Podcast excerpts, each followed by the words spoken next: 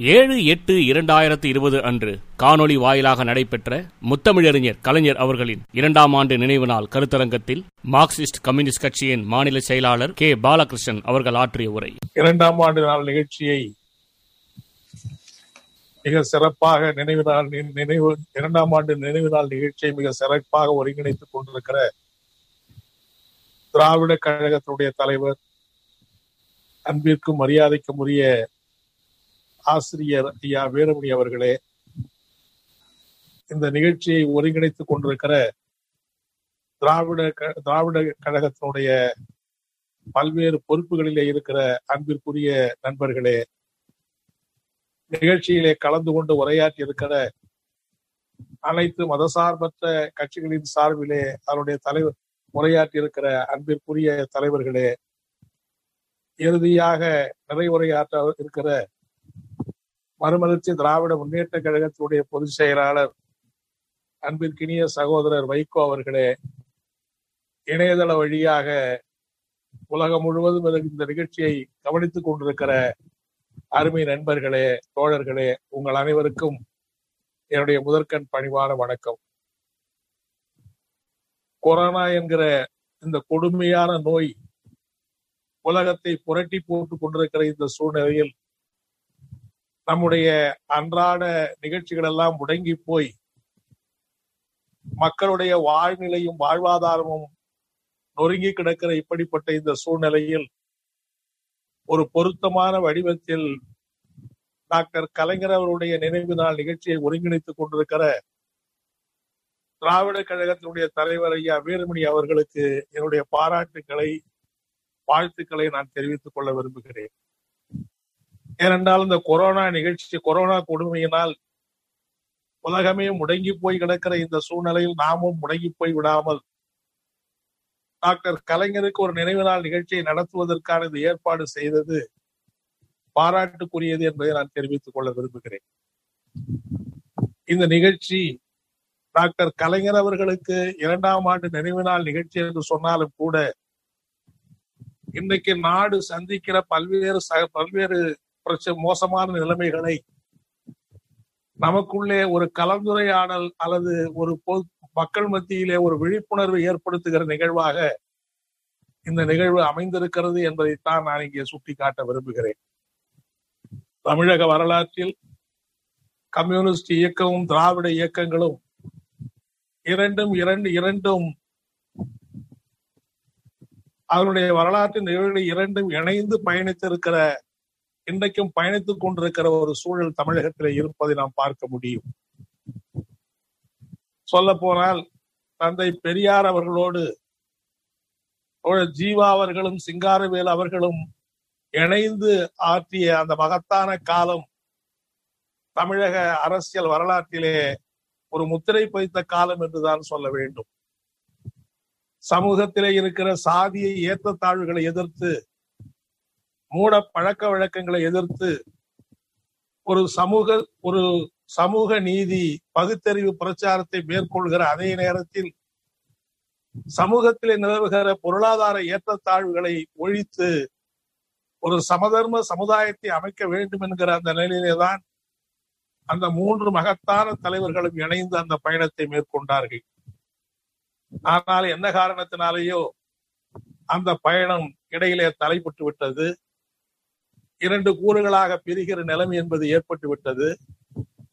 அப்படியே பிரிந்தாலும் இன்றைக்கும் கூட இருவேறு இயக்கங்கள் பல்வேறு இருவேறு தத்துவங்கள் இருவேறு இயக்கங்கள் என்றாலும் நாம் இன்றைக்கும் இணைந்து பயணித்துக் கொண்டிருக்கிற அந்த நிலைமையைத்தான் தமிழகத்திலே பார்க்கிறோம் என்பதை இங்கே நான் சுட்டிக்காட்ட விரும்புகிறேன். ஆகவே அப்படிப்பட்ட இந்த சூழ்நிலை பயணத்தில் டாக்டர் கலைஞர் அவருடைய இரண்டாவது ஆண்டு நினைவு நாள் நிகழ்ச்சியை நடத்துகிற போது ஏற்கனவே எனக்கு முன்னால் பேசிய பல தலைவர்கள் சொன்னதை போல டாக்டர் கலைஞர் அவர்கள் ஆற்றியிருக்கிற அந்த மகத்தான பணியை பற்றி எல்லாம் பல மணி நேரங்கள் பேசினாலும் கூட அது நிறைவடையாத பணியாகத்தான் இருக்க முடியும். நமக்கு நினைத்து பார்ப்பதற்கே ஆச்சரியமாக இருக்கிறது. போக்குவரத்து கூட செல்ல முடியாத ஒரு பின்தங்கிய கிராமத்தில் ஒரு சாதாரண எளிய குடும்பத்திலே பிறந்த ஒரு டாக்டர் கலைஞர் அவர்கள் பெரிய பல்கலைக்கழக படிப்போ வெளிநாட்டு படிப்போ இல்லாத அப்படிப்பட்ட கலைஞர் அவர்கள் தமிழகத்தினுடைய ஒரு மிகப்பெரிய ஆளுமையாக உயர்ந்திருக்கிறார் என்று சொன்னால் அது சாதாரணமான விஷயமாக நாம் பார்க்க முடியாது. அவர் தமிழகத்தினுடைய ஒரு ஆளுமை மட்டும் அல்ல இந்திய தேசமே திரும்பி பார்க்கக்கூடிய தலைவர்களுடைய பட்டியலிலே டாக்டர் கலைஞர் அவர்களும் இடம்பெறுகிற அளவுக்கு இன்றைக்கு உயர்ந்திருக்கிறார் என்று சொன்னால் அது சாதாரணமான விஷயமோ அல்லது எளிதில் கடந்து போகிற விஷயமாக நாம் பார்க்க முடியாது என்பதைத்தான் நான் சொல்ல விரும்புகிறேன். அரசியலிலே அவர் ஆற்றியிருக்கிற மகத்தான பணியை எனக்கு முன்னாலே பேசியிருக்கிற தலைவர்கள் நண்பர்கள் மிக விளக்கமாக சொல்லியிருக்கிறார்கள். அவர் தொட்ட எல்லா துறைகளிலும் அவர் உச்சத்தை தொட்டிருக்கிறார் என்பதுதான் அவருடைய தனி சிறப்பு. அது இலக்கியமாக இருக்கலாம் சினிமாவாக இருக்கலாம் எழுத்தாக இருக்கலாம் நாடகமாக இருக்கலாம் அரசியலாக இருக்கலாம் அல்லது பேச்சாக இருக்கலாம். எந்த துறையை அவர் தொட்டாலும் அந்த துறையிலே உச்சத்தை சென்று உச்சத்தை உச்சத்தை உச்சநிலையை அடைகிற அளவுக்கு அவர் உயர்ந்திருக்கிறார் என்று சொன்னால் எப்படி அது சாத்தியமானது என்பதைத்தான் நாம் அனைவருமே எண்ணி பார்க்க வேண்டும். சொல்ல போனால் அவருடைய இந்த அளவுக்கு உயர்ந்திருக்கிறார் என்று சொன்னால் அவருடைய கடுமையான உழைப்பு என்கிற அந்த ஒன்றுதான் அவருடைய பின்புலம் அவருடைய வளர்ச்சிக்கு படிகல்லாக அமைந்திருக்கிறது என்பதை நாம் சுட்டிக்காட்ட முடியும். ஒரு பெரிய அரசியல் பின்புலம் உள்ள குடும்பத்திலே பிறந்தவர் அல்லவர். ஒரு பெரிய பொருளாதார பின்புலம் உள்ள குடும்பத்திலே பிறந்தவர் அல்லவர். ஆனாலும் தனக்கு ஏற்பட்டிருக்கிற எல்லா தடைகளையும் ஒரு மிக பின்தங்கிய சமூகத்திலே பிறந்திருந்தாலும் கூட எல்லா தடைகளையும் அடித்து நொறுக்கி அவர் முன்னேறி இருக்கிறார் என்று சொன்னால் அதற்கு அடிப்படையான அம்சம் ஓய்வில்லாத ஒரு உழைப்பாளி டாக்டர் கலைஞர் என்பதுதான் நான் இங்கே மிகுந்த பணிவோடு பதிவு செய்ய விரும்புகிறேன். பேரறிஞர் அண்ணா அவர்கள் ஒரு முறை சொல்லுகிற போது டாக்டர் கலைஞர் அவர்கள் இந்த அளவுக்கு இலக்கியத்திலே இந்த அளவுக்கு எழுத்திலே சாதனை படைத்துக் கொண்டிருக்கிறார் என்று பேசுகிற போது அவர் சொன்னார் அவர் ஒரு நாளைக்கு எத்தனை மணி நேரம் உறங்குகிறார் என்பதை அவருக்கு தெரியாமலே நாம் கண்காணிக்க வேண்டும் என்று அவர் சொன்னாராம். அந்த அளவுக்கு அவர் எப்போது உறங்குவார் எப்போது உழைப்பார் என்று ஓய்வு என்று எல்லை இல்லாமல் உழைத்தனுடைய விளைவாகத்தான் இன்றைக்கு நாமெல்லாம் இன்றைக்கு அவரை பற்றி நினைவு கூறுகிற அப்படிப்பட்ட சாதனையை படைத்திருக்கிறார் என்பதை நான் இங்கே மீண்டும் நினைவு கூற விரும்புகிறேன். சொல்ல போனால் ஒரு அரசியல் தலைவர் என்கிற முறையில் நிச்சயமாக மற்ற அரசியல் கட்சிகளோடு மாறுபட்ட அபிப்பிராயங்கள் இருக்கத்தான் கூடும். எந்த ஒரு அரசியல் கட்சியானாலும் எல்லா நேரத்திலும் ஒரே நிலையில இருக்க முடியாது. சில நேரங்கள் சந்தர்ப்ப சூழ்நிலைகளுக்கு ஏற்ப கூட்டணிகள் மாறுவது உண்டு. ஒரே அணியிலே சேர்ந்து பணியாற்றுவது உண்டு. மாறுபட்ட அணிகளிலே பணியாற்றுவது உண்டு. மாறுபட்ட அணிகளிலே பணியாற்றுகிற போது ஒருவரை ஒருவர் பரஸ்பரம் விமர்சித்துக் கொள்வதெல்லாம் இந்த நாட்டிலே தவிர்க்க முடியாது என்பதை நான் நினைவூட்ட வேண்டிய அவசியம் இல்லை. அது மட்டுமல்ல உலகத்திலே தோன்றிய யாராக இருந்தாலும் விமர்சனங்களுக்கு அப்பாற்பட்டவர் இதுவரைக்கும் உலகத்திலே ஒருவர் தோன்றியதா தோன்றியதும் இல்லை இனி தோன்ற போவதும் இல்லை ஆனால் அந்த விமர்சனங்களுக்கெல்லாம் கடந்து யார் மக்கள் மன்றத்திலே நிலைத்துக் கொண்டு நிலை கொண்டிருக்கிறாரோ அவரைத்தான் சமூகம் அங்கீகரிக்கிறது சமூகம் பாராட்டுகிறது. அப்படிதான் டாக்டர் கலைஞர் அவர்களும் தன் மீது விமர்சனங்கள் இருந்தாலும் கூட அவைகளை எல்லாம் தாண்டி இன்றைக்கு மக்களுடைய இடங்களிலே இடம்பெற்று இதயங்களிலே இடம்பெற்றிருக்கிற ஒரு தலைவர் என்று சொன்னால் அது மிகையாகாது. அவர் தமிழுக்கு ஆற்றியிருக்கக்கூடிய பணி சாதாரணமான பணி அல்ல. அவர் இன்னும் சொல்ல போனால் தமிழகத்திலே இருக்கிற அரசியல் தலைவர்களில் அவரை விட அதிகமான எழுதி குவித்தவர்கள் வேறு யாருமே இருக்க முடியாது என்கிற அளவுக்கு அவ்வளவு எழுதி குவித்திருக்கிறவர் டாக்டர் கலைஞர் அவர்கள். தமிழ் மொழியை உயர் செம்மொழியாக மாற்றி இன்றைக்கு அது செம்மொழி அந்தஸ்து பெறுகிற அந்த நிலையை உயர்த்தியிருப்பவர். அதே போல இன்றைக்கு பல்வேறு துறைகளில் அவர் சொல்ல முடியும். அவர் ஆற்றிருக்கூடிய சாதனைகளை எல்லாம் சொல்ல முடியும். ஐந்து ஆண்டு கால ஐந்து முறை ஐந்து முறை முதலமைச்சர். பலமுறை எதிர்கட்சி தலைவர் ஒரு அறுபது ஆண்டு கால சட்டமன்ற உறுப்பினர் அநேகமாக தமிழக வரலாற்றில் போட்டியிட்ட எந்த ஒரு தேர்தலிலும் தோல்வியே அடையாத ஒருவராக அவர் இருந்தார் என்று சொன்னால் அது எப்படி சாத்தியம் என்பது ஒரு பெரிய புதிராகத்தான் இருக்கிறது. காரணம் அடிப்படையான காரணம்.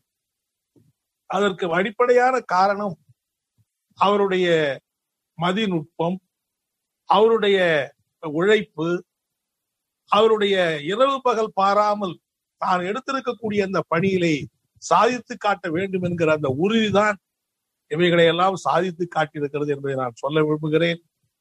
இன்னும் சொல்ல போனால் இந்தியாவிலே நெருக்கடி நிலை பிரகடப்படுத்தப்பட்ட போது மனித உரிமைகள் ஜனநாயக உரிமைகள் பறிக்கப்பட்ட போது தன்னுடைய ஆட்சி அதிகாரம் போனாலும் பரவாயில்லை என்று அதை எதிர்த்து குரல் கொடுத்து களம் கொண்டவர் டாக்டர் கலைஞர் என்பதை ஒரு மிக முக்கியமான அம்சம் என்பதை நான் குறிப்பிட்டு காட்ட விரும்புகிறேன். ஏனென்றால் அரசியல்வாதிகள் பதவி அரசு அதிகாரத்துக்கு வருவது வந்த அதிகாரத்தை தக்க வைத்துக் கொள்வது என்பதிலே தான் அதிக நாட்டத்தோடு இருப்பது நம்முடைய நாட்டினுடைய ஒரு பண்பு. ஆனால் அந்த பண்புக்கு மாறாக மக்களுடைய உரிமைகள் பறிக்க போகிற போது நம்முடைய பதவி பறிபோனால் என்கிற என்ன என்கிற அடிப்படையிலே தான் அதை எதிர்த்தார். அதனாலேயே அவருடைய பதவி ஆட்சி கவிழ்க்கப்பட்டது கலைக்கப்பட்டது என்பதெல்லாம் நமக்கு தெரியும். அதே போல இந்தியாவுடைய அரசியல் அமைப்பிலே மாநில சுயாட்சி மாநிலங்களுக்கு அதிக அதிகாரம் வேண்டும் என்பதிலே மிக மிக உறுதியாக போராடியவர். இந்தியாவை பொறுத்தவரையிலே மாநிலங்கள் என்பது வெறும் ஒரு நிர்வாக அமைப்பு அல்ல. அது ஒரு இன மொழியினுடைய அடையாளமாக இருப்பதுதான் இந்தியாவிலே மாநிலங்கள். எனவே மத்தியிலே கூட்டாட்சி மாநிலத்திலே சுயாட்சி என்கிற அந்த கோரிக்கையை முன்வைத்து தன்னோடு ஒத்த கருத்து இருக்கக்கூடிய எல்லா தலைவர்களையும் ஒருங்கிணைத்து அது ஃபருக் அப்துல்லாவில இருந்து மேற்கு வங்காளத்திலே முதலமைச்சராக இருந்த தோழர் ஜோதிபாஸ் அவர்கள் மார்க்சிஸ்ட் கம்யூனிஸ்ட் கட்சியுடைய அரசு தலைவராக இருந்த தோழர் ஹரிகிருஷ்ணன் சிங் சுர்ஜித் அவர்கள் போன்ற இப்படிப்பட்ட தலைவர்கள் எல்லாம் ஒருங்கிணைத்து மாநிலங்களுக்கு அதிக அதிகாரம் வேண்டும் என்பதிலே விடாமுயற்சியாக இருந்து சாதனை படைத்தவர் என்பதை நாம் குறைத்து மதிப்பிட்டு விட முடியாது. அவருடைய ஆட்சி காலத்திலே அவர் செய்திருக்கிற சாதனைகளை எல்லாம் இங்கே நிரம்ப சொல்லி இருக்கிறார்கள் சொல்ல போனால் சாதிய ஏற்றத்தாழ்வு நிறைந்த இந்த சமூகத்தில் சாதிய ஒடுக்குமுறையிலிருந்து ஏதாவது ஒரு ஒரு ஒரு கண்ணியை உடைக்க வேண்டுமே என்கிற முறையிலே அவர் பெரியார் சமத்துவபுரத்தை உருவாக்கியதை எவ்வளவு மதிநுட்பமாக யோசித்ததை செய்திருக்கிறார் என்பதை நாம் பார்க்க வேண்டும். விவசாயி விளைபொருள் விளைந்த பொருளை விற்க முடியாது விலைக்கு விற்க முடியாது. அல்லது வியாபாரிகளிடம்தான் விற்க வேண்டும். அவர்களுக்கு நல்ல விலை கிடைக்காது என்ற காரணத்தை அறிந்து அவர்களே விற்பனை செய்யக்கூடிய உழவர் சந்தையை உருவாக்கியதும் சாதாரணமான விஷயம் இல்லை என்பதை நான் குறிப்பிட்டு காட்ட விரும்புகிறேன். இன்னும் சொல்ல போனால் மார்க்சிஸ்ட் கம்யூனிஸ்ட் கட்சியின் சார்பில் அடுக்கிய மூட்டையிலேயே அடிமூட்டையாக இருக்கிற அருந்ததிய மக்களுக்கு இடஒதுக்கீடு வேண்டும் என்கிற கோரிக்கையை தமிழகத்திலே எழுப்பி அருந்ததிய மக்களை எல்லாம் ஒருங்கிணைத்து மகத்தான போராட்டத்தை நடத்திய போது இது மார்க்சிஸ்ட் கம்யூனிஸ்ட் கட்சி நடத்துகிறதே என்று பார்க்காமல் அந்த கோரிக்கையுடைய நியாயத்தை ஏற்று அதற்கு சட்டத்தை உருவாக்கி அருந்ததிய மக்களுக்கு மூன்று சதமான இடஒதுக்கீடை வழங்கி அந்த இடஒதுக்கீடுவே கூட ஒரு சாதனை படைத்தார் என்பதைத்தான் நான் சுட்டிக்காட்ட விரும்புகிறேன். அதே போல இரண்டாயிரத்தி ஆறாம் ஆண்டு மிகப்பெரிய போராட்டத்தை நாங்கள் நடத்தினோம். அலுவலகங்களை குடியேறுகிற போராட்டம் என்கிற போராட்டத்தை நடத்தி ஐந்து லட்சம் பேரை நாங்கள் திரட்டுகிற அந்த நேரத்தில் எங்களை அழைத்து பேசிதான் பத்து ஆண்டுகளுக்கு மேலே ஒருவர் குடியிருக்கிறார் என்று சொன்னால் அந்த இடத்தை உடனடியாக பட்டா போட்டு கொடுக்க வேண்டும். அதை ஆட்சேபகரமான புறம்போக்காக மாற்றி பட்டா கொடுக்க வேண்டும் என்கிற அரசாணையை நிறைவேற்றி ஒன்றுமே இல்லாத புறம்போக்கிலே பிறந்து புறம்போக்கிலேயே வாழ்ந்து புறம்போக்கிலேயே மரணம் அடக்கமாகிற அந்த ஏழை எளிய பாட்டாளி மக்களுக்கு அந்த மூன்று செட்டு மூன்று சென்று பட்டா வழங்குகிற அந்த ஆணையை வெளியிட்டவர் என்பதையும் நான் இங்கே குறிப்பிட்டு காட்ட விரும்புகிறேன். எங் மாறுபட்டு இன்னும் சொல்ல போனால் அவரிடம் இருக்கிற சிறப்பு என்னவென்று சொன்னால் மாறுபட்ட அபிப்பிராயங்கள் இருந்தாலும் கூட அல்லது எதிருமுதிருமான அபிப்பிராயங்கள் அரசியல் கட்சிகள் எதிருமுதிருமாக இருந்தாலும் கூட அதை விரோதமாக குரோதமாக பார்க்காமல் ஒரு ஒத்த நிலைக்கு ஒரு ஒரு அரசியல் ஜனநாயக ஜனநாயக அடிப்படையில அந்த பிரச்சனையை அணுகுகிற அந்த தன்மை கொண்டவர் டாக்டர் கலைஞர் என்பதை இங்கே நான் குறிப்பிட்டு காட்ட விரும்புகிறேன். இன்னும் சொல்ல போனால் ஏற்கனவே எனக்கு முன்னாலே பேசினார்கள் இன்றைக்கு இருக்கிற நிலைமைகளை பற்றி நாம் நிறைய பேச வேண்டும். இன்னைக்கு ஒரு மத சார்பின்மைக்கு ஒரு மிகப்பெரிய ஆபத்து வந்திருக்கிறது. ஒரு பாரத பிரதமர் அயோத்தியிலே ராமர் கோயிலுக்கு அடிக்கல் நாட்டுகிற விழாவிலே கலந்து கொள்வது அரசியல் சாசனத்துக்கே ஏற்புடையதல்ல. அது அரசியல் சாசனத்தையே அவமதிக்கிற செயல். ஐம்பத்தி ரெண்டாம் ஆண்டிலே சோமநாதர் ஆலயத்துக்கு ராஜேந்திர பிரசாத் அவர்கள் அடிக்கல் நாட்டு அந்த விழாவிலே கலந்து கொண்டார். அன்றைக்கு நாற்பத்தி எட்டுக்கு முன் நாற்பத்தி ஒன்பதுக்கு முன்னாடி அது கலந்து கொண்டார். அப்போது காந்தி அதை எதிர்த்தார் நம்முடைய ஜவஹர்லால் நேரு கூட அதை எதிர்த்தார் ஆனால் அதையும் மீறி அவர் போய் கலந்து கொண்டார். அதுவே தவறு என்று நாடு முழுவதும் மிகப்பெரிய விவாதம் வந்தது.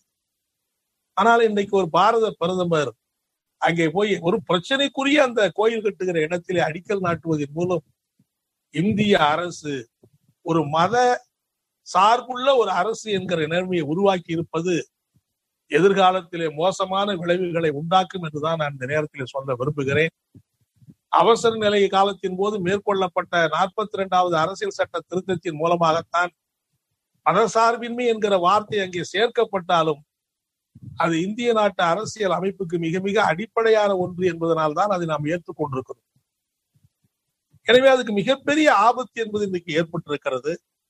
இந்த நாடு இந்த நாட்டின் அரசியல் சாசனம் உருவாக்கி இருக்கிற அனைத்து அம்சங்களும் இன்றைக்கு நொறுக்கப்படுகிறது. தேர்தல் கமிஷன் அவருடைய கைப்பாவையாக மாறிக்கொண்டிருக்கிறது. நாடாளுமன்றம் ஏதோ நாடாளுமன்ற ஜனநாயகம் என்பதே கேள்விக்குறியாகிவிட்டது. நாடாளுமன்றத்துல எந்த கேள்விக்கும் பதில் சொல்லாத ஒரு பிரதமராக இன்னைக்கு நிறைய பிரதமர் இன்னைக்கு இருந்து கொண்டிருக்கிறார். நாடாளுமன்ற ஜனநாயகம் பதிப்பு பதிப்போய் கொண்டிருக்கிறது. உச்ச நீதிமன்றமே இன்றைக்கு உதாரணமாக நீங்கள் பார்த்தால் முன்னூத்தி எழுபது என்கிற அந்த சிறப்பு அந்தஸ்தை ரத்து செய்கிற அந்த தீர்மானத்தை சட்டமன்றத்தில் நிறைவேற்றுகிறார்கள் நாடாளுமன்றத்தில் நிறைவேற்றுகிறார்கள். அதை எதிர்த்த வழக்கு இன்னைக்கு உச்ச நீதிமன்றத்தில் இருக்கிறது. ஆனால் உச்ச நீதிமன்றம் அதை உடனடியாக விசாரித்து முடிவுக்கு வருவதற்கு இன்னும் தயார் இல்லை அதற்கு பதிலாக வேறு வேறு பிரச்சனைகளை எல்லாம் அவசர அவசரமாக விவாதித்துக் கொண்டு விவாதித்து தீர்ப்பு வழங்கி கொண்டிருக்கிறது. எனவே உச்ச நீதிமன்றமே அதனுடைய நிலையிலே இருக்குமா இருக்கிறதா என்கிற கேள்விதான் இன்றைக்கு எழுப்பிக் கொண்டிருக்கிறது. அதே போல நம்முடைய சிபிஐயாக இருக்கட்டும் அல்லது நம்முடைய வருமான வரித்துறையாக இருக்கட்டும் இந்த நாட்டினுடைய அரசியல் சாசனத்தால் உருவாக்கப்பட்டிருக்கிற அத்தனை அம்சங்களையும் தவிடுபடியாகி ஒரு ஏக மனிதனுடைய ஆட்சியாக இன்னைக்கு கொண்டு போகிற அப்படிப்பட்ட ஆபத்து என்பது வருகிறது.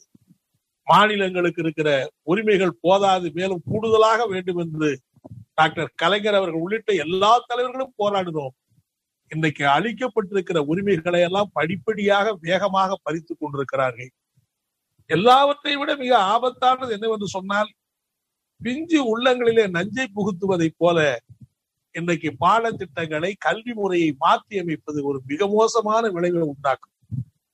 நாம் எல்லாம் சேர்ந்து இந்த தேசிய கல்விக் கொள்கைகளை மும்மொழி திட்டத்தை ஏற்க மாட்டோம் இருமொழி திட்டத்தை தான் அமல்படுத்த வேண்டும் என்று கோரினோம். தமிழக அரசு வேறு வழி இல்லாமல் அவர்களும் அறிவித்திருக்கிறார்கள். மும்மொழி திட்டத்தை எதிர்ப்பது மறைமுகமாக மூன்றாவது மொழியை இந்தி உள்ளிட்ட மூன்றாவது மொழியை மக்கள் மாணவ மத்தியில் திணிப்பதை எதிர்ப்பது மிக மிக முக்கியமான ஒன்று. அதுல எந்த சந்தேகமும் இல்லை. ஆனால் அதோடு இந்த கல்விக் கொள்கை முடிந்து போவதல்ல ஒட்டுமொத்தமான கல்வியை மாற்றுவதற்கான வேகமான முயற்சிகளை மேற்கொண்டுதான் இந்த கல்வி திட்டத்தை இன்றைக்கு அறிவித்திருக்கிறார்கள். புதிய கல்விக் கொள்கையை அறிவித்திருக்கிறார்கள். அதில் நீங்கள் பார்த்தால் பாரதிய ஜனதா கட்சி எப்போதெல்லாம் ஆட்சிக்கு வருகிறார்களோ அப்போதெல்லாம் அவர்கள் முதலிலே தொடுக்கிற காரியம் எது என்று சொன்னால் கல்வியிலே தான் கையை வைக்கிறார். ரெண்டாயிரத்தி தொண்ணூ ஆயிரத்தி தொள்ளாயிரத்தி தொண்ணூத்தி ஒன்பதுல ஆட்சிக்கு வந்த பிறகு முரளி மனோகர் ஜோஷி முதன்முறையாக செய்தார் பாடத்திட்டங்களை மாற்றுவது. வரலாற்று பாடங்களை மாற்றி எழுதுவது என்று அவர் மாற்றி எழுதி வைத்தார். இரண்டாயிரத்தி நான்குக்கு பிறகு ஆட்சிக்கு வந்த நம்முடைய ஐக்கிய முற்போக்கு கூட்டணி அரசு ஒரு கமிஷன் அமைத்து அந்த பாடத்திட்டங்களை பரிசீலனை செய்ய சொன்ன போது அந்த கமிஷன் சொன்னது இந்த பாடத்திட்டங்களை நாம் அனுமதிக்கவே முடியாது. உடனடியாக வாபஸ் வாங்க வேண்டும். இது இந்திய வரலாற்றுக்கு புறம்பான ஒரு வரலாறு எழுதப்பட்டிருக்கிற பாடத்திட்டங்கள் சேர்க்கப்பட்டிருக்கு என்று சொல்லியிருக்கிறார் அதிலிருந்து இப்போது வரை நீங்கள் பார்த்தால் பாடத்திட்டங்களை மாற்றுவது வரலாற்றை மாற்றி எழுதுவது இப்போது கூட இந்த இந்த கோவிட் பத்தொன்பதுல பாடத்திட்டங்களை குறைக்க வேண்டும் என்கிற பெயரில் பார்த்தால் பெரியார் சிந்தனைகளை ரத்து செய்கிறார். நீ பாடங்களை நீக்குகிறார்கள் மதசார்பின்மையை பாடங்களை நீக்குகிறார்கள். கூட்டாட்சி முறை என்கிற அந்த பாடங்களை நீக்குகிறார்கள். என்பதையெல்லாம் இன்னைக்கு நாம் பார்க்க வேண்டிய நிலைமை என்பது ஏற்படுகிறது. எனவே இந்தியாவினுடைய ஒரு மிகப்பெரிய தேவை தமிழகத்துடைய ஒரு மிகப்பெரிய தேவை என்று வந்து சொன்னால் இன்றைக்கு வந்திருக்கிற இந்த தேச ஆபத்தை எதிர்த்து அதே போல பொருளாதாரத்திலே இந்த இஐஏ என்கிற ஒரு இருபது என்கிற அந்த திட்டத்தை அறிமுகப்படுத்தி இருக்கிறார்கள் அநேகமாக இந்தியாவுடைய சுற்றுச்சூழலை பாழ்படுத்துகிற கார்பரேட்டுகளுக்கு தாரை வார்க்கிற அந்த இஐஏ என்கிற திட்டத்தை அறிமுகப்படுத்தி இருக்கிறார்கள் ரயிலை கொரோனா என்கிற கொடுமை நடந்து கொண்டிருக்கிற நேரத்தில் அதிரடியான வேக வேகமான நடவடிக்கைகளை மேற்கொண்டிருக்கிறார்கள். கொரோனா முடிவதற்குள் ஒரு இந்தியாவுடைய வரலாற்றை முடித்து விடுவார்கள் என்கிற வேகத்தோடு இந்த பணிகள் நடைபெற்றுக் கொண்டிருக்கிறது. போராடி பெற்ற பொதுத்துறை எல்லாம் வேக வேகமாக தனியாருக்கு தாரை பார்க்கிற அந்த நிலைமை என்பது மேற்கொள்கிறது என்பதைத்தான் நாம் பார்க்க வேண்டியிருக்கிறது. எனவே இந்த நேரத்தில் டாக்டர் கலைஞர் அவர்களுக்கு நினைவு கூறுகிற நேரத்தில் அவருக்கு நம்முடைய அஞ்சலி செலுத்துகிற நேரத்தில் இரண்டு கடமைகளை நாம் ஆற்ற வேண்டிய அவசியம் இருக்கிறது என்று நான் கருதுகிறேன். ஒன்று இன்றைக்கு இந்த தேசத்துக்கே ஆபத்தாக இருக்கிற இந்த மத்திய மதவெறி ஆட்சியை எதிர்த்து தமிழகத்திலே ஒரு விரிந்த அணியை உருவாக்கி நாம் அவர்களை முறியடிக்க வேண்டிய மகத்தான கடமை நாம் ஆற்ற வேண்டிய அவசியம் இருக்கிறது. உண்மையிலேயே திராவிட முன்னேற்ற கழகத்தின் தலைமையில் அவருடைய தலைவர் மு க ஸ்டாலினுடைய தலைமையிலே அந்த பணி நாடாளுமன்றத்திலே வெற்றிகரமாக நடந்திருக்கிறது. அதனுடைய தொடர்ச்சியாக சட்டமன்ற தேர்தலிலும் அந்த பணி வெற்றிகரமாக நடைபெற வேண்டும் என்பதை நாம் சொல்ல நடைபெற வேண்டும். அதற்கு தமிழக மக்களை தயாரிக்க வேண்டிய மிக முக்கியமான பொறுப்பு கடமை நமக்கு இருக்கிறது என்பதை நான் இங்கே அழுத்தமாக வலியுறுத்த விரும்புகிறேன். அதே நேரத்தில் தந்தை பெரியாரும் டாக்டர் கலைஞர் அவர்களும் எந்த மாதிரியான கொள்கைகளை தமிழகத்திலே அரங்கேற்றினார்களோ அந்த கொள்கைகள் தமிழக மக்கள் மத்தியில ஆழமான வேர்பிடிப்பை உருவாக்குவதற்கு நாம் இன்னும் கூட சற்று அழுத்தமாக பணியாற்ற வேண்டும் என்று நான் கேட்டுக்கொள்ள விரும்புகிறேன். சாதி ஒழிப்பு மாநாட்டை தெரு தெருவாக சென்று தந்தை பெரியார் அவர்கள் உருவாக்கினார்கள். ஆனால் இன்றைக்கும் தமிழகத்திலே சாதி ஒழிந்தபாடில்லை. சாதி ஒழிந்தபாடில்லை என்பது மட்டுமல்ல சாதிய கொடுமைகள் தினம் தினம் நடப்பது நமக்கு வேதனையாக இருக்கிறது. இரத்த கண்ணீர் வடிக்கக்கூடிய நிலைமை என்பது ஏற்படுகிறது. இந்த கொரோனா காலத்திலே கூட கிட்டத்தட்ட நீங்கள் பார்த்தால் பத்துக்கு மேற்பட்ட தலித்துகள் படுகொலை செய்யப்பட்டிருக்கிற பெண்கள் பாலியல் செய்யப்பட்டிருக்கிற நூத்தி ஐம்பதுக்கு மேற்பட்டிருக்கிற கொடுமைகள் நடந்திருக்கிற வரலாறு நமக்கு எதை போதிக்கிறது?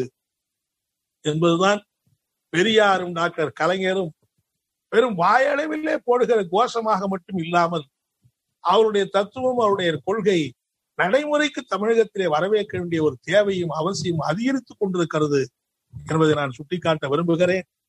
தந்தை பெரியார் அவருடைய இதயத்திலே இருந்த முல்லை நான் எடுக்கிறேன் என்றுதான் டாக்டர் கலைஞர் அவர்கள் அனைத்து சாதியினரும் அர்ச்சகராக வேண்டும் என்கிற அந்த சட்டத்தை நிறைவேற்றினார்கள். உண்மையிலேயே அது ஒரு சாதாரண விஷயம் அல்ல. இந்தியாவிலே ஒரு அப்படி ஒரு சட்டம் நிறைவேற்றி இருப்பது என்பது ஒரு புதிய வரலாறு என்று சொன்னால் அது மிகையாக. ஆனால் இன்றைக்கும் தமிழகத்திலே அது முழுமையாக நடைமுறைப்படுத்தப்படாமல் இருக்கிறது. அண்டை மாநிலமாக இருக்கிற கேரளத்திலே பினராயி விஜயன் தலைமையிலே இருக்கிற அரசு அதற்கு பிறகு சட்டம் ஏற்றி அந்த சட்டத்தை நிறைவேற்றி கொண்டிருக்கிறது. இன்னும் நாம் அந்த சட்டத்தை நிறைவேற்றி அடித்தட்டு சமூகத்திலே இருக்கிற தாழ்த்தப்பட்ட பிற்படுத்தப்பட்ட இதர சமூகங்களிலே இருக்கிறவர்கள் இந்த நாட்டிலே அர்ச்சகர்களாக வரக்கூடிய அந்த நிலைமை என்பது கொண்டு வர வேண்டியிருக்கிறது. அதே போல இன்றைக்கு கோயில்களிலே கூட வழிபாட்டு மொழி எது என்பது மிகப்பெரிய விவாதம் நடக்கிறது இன்றைக்கும் தமிழகத்திலே இருக்கிற கோயில்களிலே ஆலயங்களிலே தமிழ் இல்லை என்பது எவ்வளவு பெரிய இழுக்கு என்பதை நாம் எண்ணி பார்க்க வேண்டும். எனவே இப்படிப்பட்ட தமிழகத்திலே நாம் துவங்கிய அந்த மகத்தாயன பயணம் இடையிலே தடைபட்டு போய்விட்டதோ என்று சொல்லக்கூடிய அளவுக்கு அவைகள் இன்றைக்கு நிலைமை என்பது ஏற்பட்டிருக்கிறது. ஆகவே அவைகளையெல்லாம் வெற்றிகரமாக அமுலாக்குகிற அந்த பணியையும் நாம் செய்ய வேண்டிய அவசியம் இருக்கிறது. அதிலேயும் நம்ம இணைத்துக் கொள்ள வேண்டும். டாக்டர் கலைஞர் அவர்களுடைய இந்த இரண்டாம் ஆண்டு நினைவு நாளிலே உறுதியேற்கிற போது இன்னைக்கு உருவாக்கப்பட்டிருக்கிற இந்த சாதிய கொடுமை உருவாக்கப்பட்டிருக்கிற இப்படிப்பட்ட சாதிய ஏற்றத்தாழ்வுகள் இவைகளை தமிழகத்திலே முற்றாக ஒழிக்கிற அந்த உறுதியினை நாம் ஏற்றுக்கொள்ள வேண்டும். அதே போல இந்தியாவையே மிரட்டி கொண்டிருக்கிற இந்தியாவின் எதிர்காலத்துக்கே மிகப்பெரிய ஆபத்தாக இருக்கிற இந்த மதவெறி அரசாங்கத்தை வேறோ வேறும் வேரோடு மண்ணோ மேலடி மண்ணோடும் தூக்கி எறிய வேண்டிய ஒரு மகத்தான பணியிலே நம்மை நாம் இணைத்துக் கொள்ள வேண்டும்.